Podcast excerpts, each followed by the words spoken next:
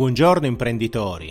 In tempo di assemblee di bilancio e di consigli di amministrazione è importante saper organizzare riunioni efficaci. La riunione è uno strumento fondamentale nella gestione delle organizzazioni. Quali sono gli altri strumenti nella cassetta degli attrezzi di un buon imprenditore vero leader?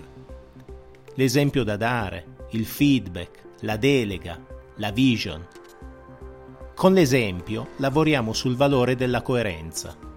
Con il feedback lavoriamo sul valore della considerazione degli altri. Con la delega lavoriamo sul valore della fiducia. Con la vision lavoriamo sul valore della motivazione. Nelle riunioni lavoriamo invece sul valore del coinvolgimento dei collaboratori e come processo di team building. Le riunioni possono essere di vario tipo formative, informative, di brainstorming, decisionali, organizzative. Per esempio, le assemblee di bilancio sono riunioni decisionali, perché occorre prendere decisioni circa l'approvazione del bilancio e la destinazione del risultato di esercizio. Inoltre sono riunioni informative, dal momento che gli amministratori informano i soci sull'andamento della gestione. La riunione si articola in tre momenti, il prima, il durante e il dopo. Analizziamo per ciascuna fase le regole da rispettare per riuscire ad organizzare una riunione davvero efficace. Prima della riunione dobbiamo individuare l'ordine del giorno, ovvero gli argomenti da discutere. Dobbiamo inoltre individuare la data e l'ora della riunione. Le riunioni non possono essere infinite devono avere un orario di inizio e un orario di fine. Le riunioni devono essere svolte in sale adeguate e non in luoghi più disparati, come davanti alla macchina del caffè.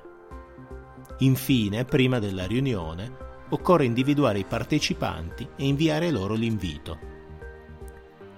È importante la nominalizzazione.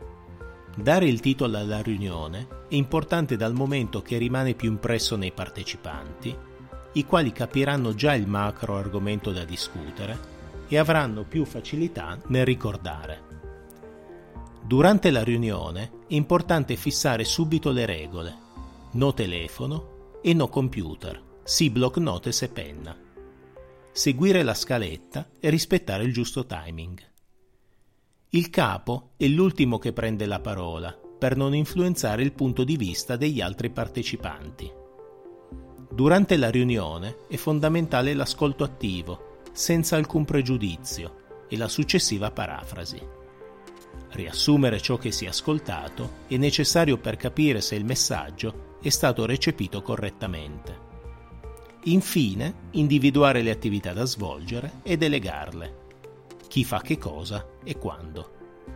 Dopo la riunione bisogna effettuare una breve valutazione dell'andamento e redigere il verbale il verbale della riunione verrà inviato a tutti i partecipanti e a distanza di tempo occorre effettuare un follow up per verificare se le attività assegnate sono state effettivamente realizzate.